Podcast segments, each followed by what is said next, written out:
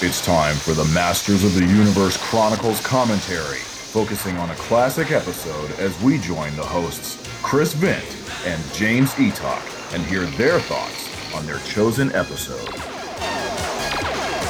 Hello, welcome to yet another Master Universe Chronicles commentary. It's always a joy to sit down and watch Master Universe and have in my head, well, not in my head because it makes me sound demented, but on my earphones, Mr. James Eatock. Hello to you as always, James. I'm in your head, sir. yeah, I hear voices in my head, so I do. So, James, we've chosen an episode that's very dear to your heart. Um, c- could you tell us a bit about the episode that you've chosen? Um, yes, we're going to be doing the Star Child, which uh, people often criticise uh, the Greatest Show on Eternia as being the worst episode of the series, um, and I can see why. It's a, it's a circus on Eternia, what? But the Star Child has got no reason to be the worst episode of the series, but I think it is. I think the Star Child is a piece of really. And, uh, uh, James, language. Oh, sorry, sorry, sorry. Language. I know you you have you know personal feelings towards this episode, but please just curb your. I apologies, folks. I will obviously have to go and edit this now, James. So thanks for that. But um, do you mind if we crack on with this episode now? We shall we shall wax lyrical in this pilot. what did I just say? sorry, sir. I can't. When Oh, this, this is going to be tough. Okay. Well, apologies, folks. I have to keep this PG, you know. He Man never swore. Think of it that way, James. He Man never That's swore. True. He would have if he. Oh, it doesn't matter. no! Right. Stop it! Right. Are you ready? I wish I wasn't, but yes. Three, two, one, play. Oh no, my DVD player exploded. we'll never be able to do this one. Oh dear. Oh dear. Bing. I think the scary scariest, the scariest thing is when you see the title card, but uh, I'll wait for it to appear. Okay. Okay. So yeah, um, He-Man and the Master Universe season one episode, The Star Child. Um, oddly, it, sh- it it's got elements which should not make it the worst episode, and it starts off okay. But there are a few moments of dialogue in the first scene. You think that's a bit odd. I remember, I remember as a kid watching this with my parents, and them just laughing at some of the dialogue in the opening scene, and you know, okay, it's He Man. It's, they're not going to be watching it thinking, oh, this is a Shakespearean in content. but it was just embarrassing dialogue. You know, even as a kid, I remember thinking, oh, I shouldn't be watching this. But um, but then the episode, when you get to the Royal Palace, the episode becomes a, a farce. I just, I honestly don't get how Filmation made such a bad episode. And people are probably going, why, why? You'll find out why as we watch the episode. Oh yes, you'll find out why. See, I always bang on about the Great Show of Eternia being personally my worst episode, and now you're probably just going to completely change my opinion on this. Well, you're going to use a Jedi mind trick and just go, "This uh, is the worst." No Jedi mind trick required. Just uh, simple words, cursory words, which I won't use. Oh no, that's all right. I actually um, apologies to the man if he actually is listening, but uh, I actually thought, in some weird way, that Larry DiTillio was involved in this episode. Phew! I knew that couldn't be the case. I thought it would be a case where he um, did the teleplay on it, like it was story by so and so, teleplay teleplay by so and so. The odd thing about this episode is that those um, those that contributed to the scripts, one of which was Arthur Brown Jr., wrote really good episodes during the series. So I think my problem with this episode, aside from a lot of the dialogue and the script, is visually it's a horrid episode. I mean, it starts off the worst shot of Palos you'll ever see. Here's Palos in purple. Why? and you got John Erwin doing that voice that only works on Webstor, not on, you know, this character. He sounds an awful lot like Man at Arms as well. Oh, that that guy. I remember, um, uh, oddly, years ago when um, we were trying to find out how many episodes there were. Uh, one of one of my fellow He-Man fans sent me this um, audio clip from this episode, and it was that it was uh, uh, Willen, who's the leader of the Tree People, talking, and I actually thought in this audio clip it was Man at Arms. I was like, oh, how strange. It turns out it's not at all. It's Willen doing uh, Alan Oppenheimer doing the Man at Arms voice. You can hear it here in the old vine jungle. Um, in the first bit of trivia, in the uh, script, the Palos in purple there in the hood was originally supposed to be a blue-skinned character. You know, because they are the um, what people are they? They're the cave dwellers. That's right. So they were supposed to be blue-skinned, but Filmation, in their infinite wisdom, decided to make them white. You know. Ah, it's the best bit of the episode. Should we just stop now then? Yeah, we could. Uh, maybe maybe we should have done this commentary and just go right. Here we go, and just have white noise. next- It's never too late, James. not the episode for me. No, it's yeah, maybe it's a it's a cartoon, but you know, I just I think there are certain things you can do, and it's like when you watch an episode and you know. That's the frustrating thing. You watch it and you think I could actually write better than this, and that's a that's a stupid thing to say because I didn't. And even if I was a, I was a staff member at Filmation or any of us were, maybe we wouldn't have written an episode like this. But uh, I don't know, just something is wrong with it. You think this is cool? You know, they've gone into the underground cavern. They're going to fight. They're going to fight a monster. His first error there, He-Man's mouth isn't moving. He's talking, but um, so oh, there's Bakul from Teela's Quest, or a miniature version of Bakul, anyway. Oh no, he's defeated by the Star Child. And just slips. Oh. slips and dies.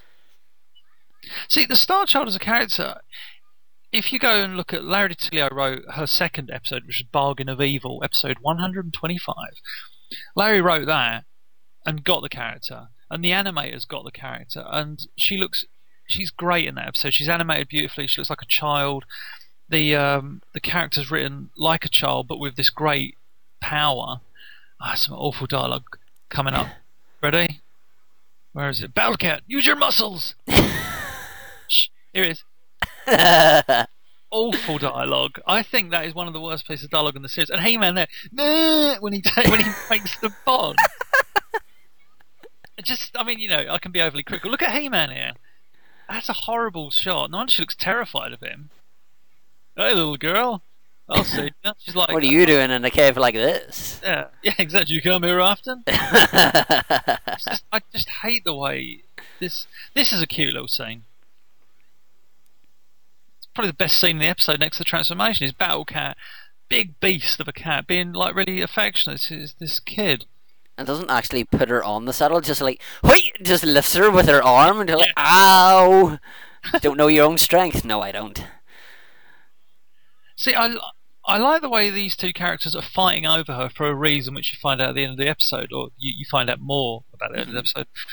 That part of the story is good, but it's just this entire middle section is pointless.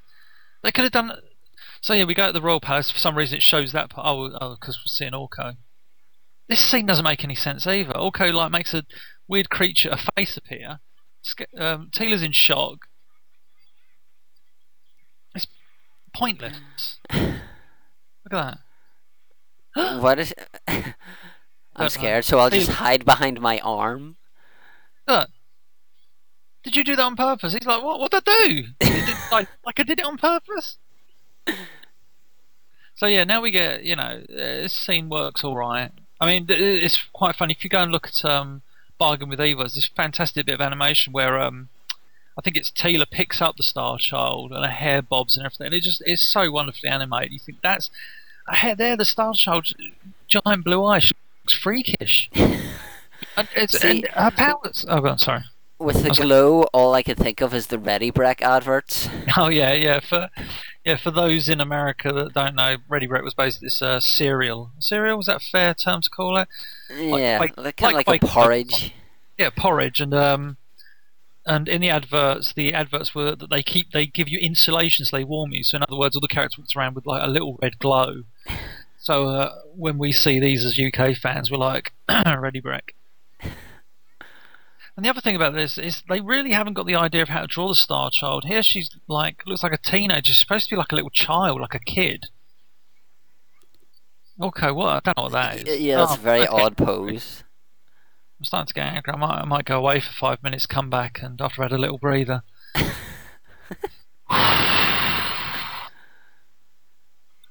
Again, good good idea for the plot point. The king and queen will kind of.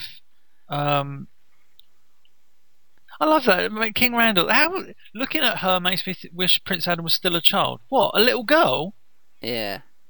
Oh, you d- wouldn't think, uh, this makes me think of our child, our Yeah. other child that, Yeah, you that know, been- nobody oh. knows really knows about. And everybody would been like, "What are you talking about?" He's like, "Oh, we can't talk about that."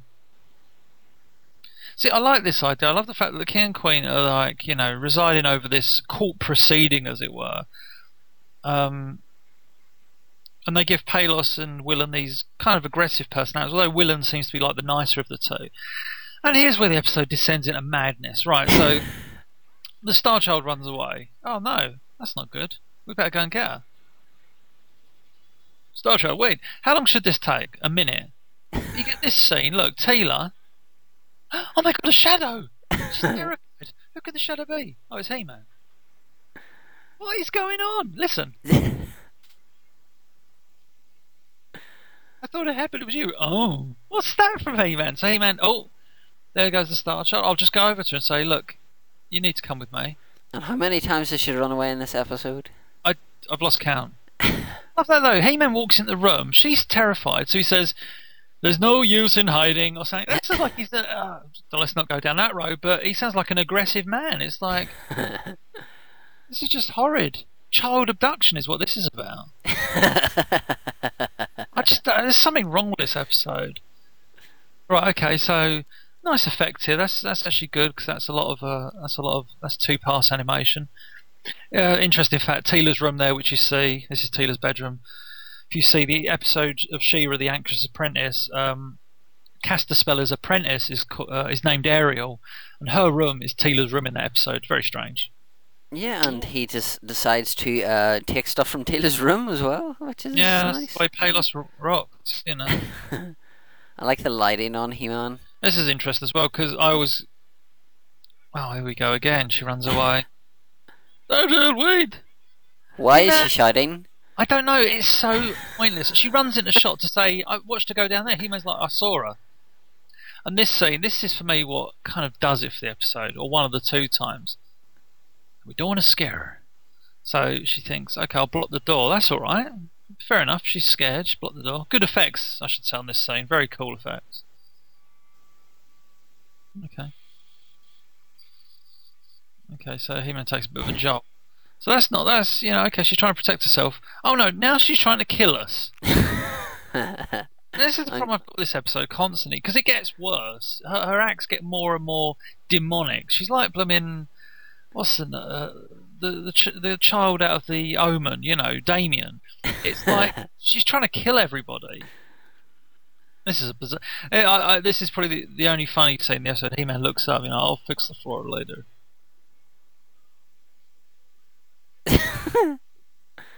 I like the way he landed on his feet and she's like down on her legs, probably going, "Ow, you could have warned me." Yeah, but the other weird thing is, she's up there still, and then they just go, "Let's go back to the throne room."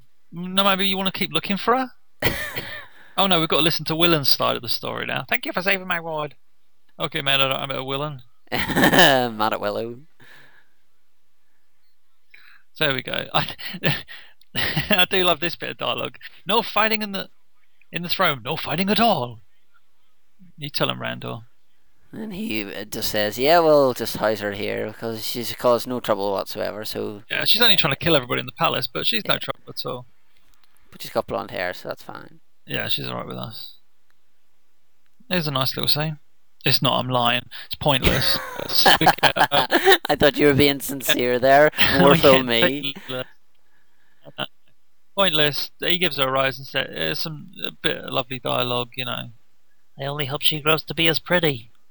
Oh, whatever. Grow to be as lovely. I love Teela's. There's a good bit of Anna Teela's face here where she scowls. It wouldn't be right, or what she says. There she goes. She's not happy.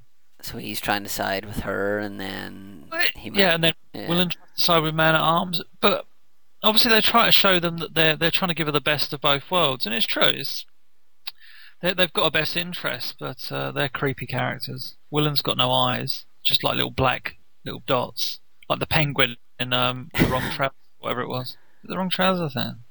Look, she's there. Where is she? It's like where's Wally, but like the easiest ever. There we go. Right, okay, so what's she going to do? Right, she puts them in a bubble. They're going to die, lack of oxygen. Oh no, I'm not done. I'm going to send them to the skylight where they'll probably die. You know. Somebody so, been watching Willy Wonka and the Chocolate Factory. yeah, exactly. Yeah.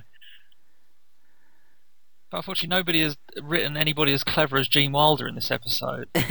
yeah. Should we just talk about Charlie and the Chocolate Factory? Because I, or you know, because I love that, that film. Yeah, that's fine. The seventies version I'm talking about. You know, no. no Oh yes, the Gene Wilder version is Gene far Wilder's superior to the amazing in Johnny that Depp film. one. Yeah. Actually, if you're watching this episode on commentary now, stop it. Go on to Amazon.com or Play.com, whatever your choice is, and, and buy Charlie and the Chocolate Factory 1970s version and watch it for a really entertaining film with dark undertones. Everybody thinks it's a kids' film. It's a very dark film, and um, Gene Wilder is amazing. His best role ever. Oh yeah, and hey man. Um, so yeah, this episode is sucking. the life out of you, is it? It really is. Now come on, let's Here we Let's, see Man at Arms for the first time in the episode, just sitting there fixing stuff. Oh, there you go. Have I love this. Spanner. I thought you were my daughter. That dialogue makes no sense because he doesn't say anything to indicate that he's known that Teela has walked into the room or what he thought was Teela. So someone, ha- a big green hand, hands him a wrench and goes, "Oh, I thought you were my daughter." Even Man at Arms is crazy in this episode. of course, there's an amazing. Uh, sorry, there's an amazing bit of dialogue from He-Man coming up, which is uh, I always laugh at. Well, actually, I'll point out when we get there. But again, right? So, what, what's happened now? The Star Child overrides the because the, beauty of this story is the Star Child is is probably the most one of the most powerful characters on the planet. But um, we uh, we see her here overriding the um, what is it? The d- yeah, man, arm says here. Is it like the defense system or something? Laser defense. Um, she's trying to shoot, kill them now. So I, It's like Big Brother gone wrong. it is. It's terrifying. But the weird thing is, is that these two aren't threatening Starchild. They're somewhere else in the palace. So here goes. Sword looks awful. Sword looks awful. Then we get a blue background because obviously we do. I think that blue background is actually from um, if you go Doctor to, Who. yeah, no, I think it's from Trouble in Arcadia. I think. Even these action scenes are dull. I don't care about him deflecting blasts. Where's and yeah, what's so? Uh, let's check over there. Suddenly they're outside the lab. I mean, that's just me. Po- oh, here we go. If He-Man was a little girl, what a beautiful thought. Let's. Why don't you think about that some more, He-Man, this episode? I'd be playing with a frisbee, or skipping, or playing with a hula hoop. Doing the job at hand. That would have been a better episode. It is 23 minutes odd of He-Man just Oh, don't worry, don't worry. It's not over yet. You know, he's he's, he's found the Star Child. So really, the episode should end here. They go up to the throne room, and they, uh, you know, they talk it out. This is probably the only one of the few decent scenes when she says, "I can use my power to protect myself," implying that she's so powerful that she could just kill anybody. Uh, Like he says, you certainly can. You know, you nearly killed the entire residents of the royal palace. And do you have any remorse or are you going to apologise? No, I'm a little whiny brat. Yeah, I mean that's, the problem. She's supposed to be a child, but they they write her in the wrong way. They don't write her as a child, and they animate her all over the place. One minute she looks like a woman, then she's like a kid, then she's like a teenager. Okay, so right, we're going back to the uh, the throne room. So you know, hopefully King Randall won't go. Looking at her reminds me of Prince Adam, you know, or anything like. That. She's crying. Good. So he thinks looking at her reminds her of Prince Adam. Man at Arms says that, oh, you remind me of my daughter. I thought you were my daughter. So I don't know what they've been smoking or anything before. Maybe her power is the ability to make you reminisce. I don't know about your children. But whenever he says, you know, like, oh, I thought you were my daughter. Funny story about that, which has no relevance to this, but let Yeah. me tell it anyway. Cattle all over again.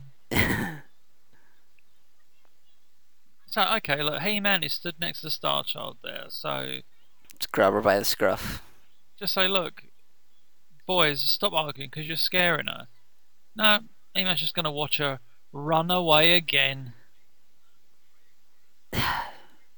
And now I have to go and get her again. Look what you've done. Like she's a kid, so she wouldn't have got far, right? Oh no, she's like a mile away. Oh, look, convenience grate in the floor. And she didn't fall through it. Whee! Awful drawing of Ugh. I love this.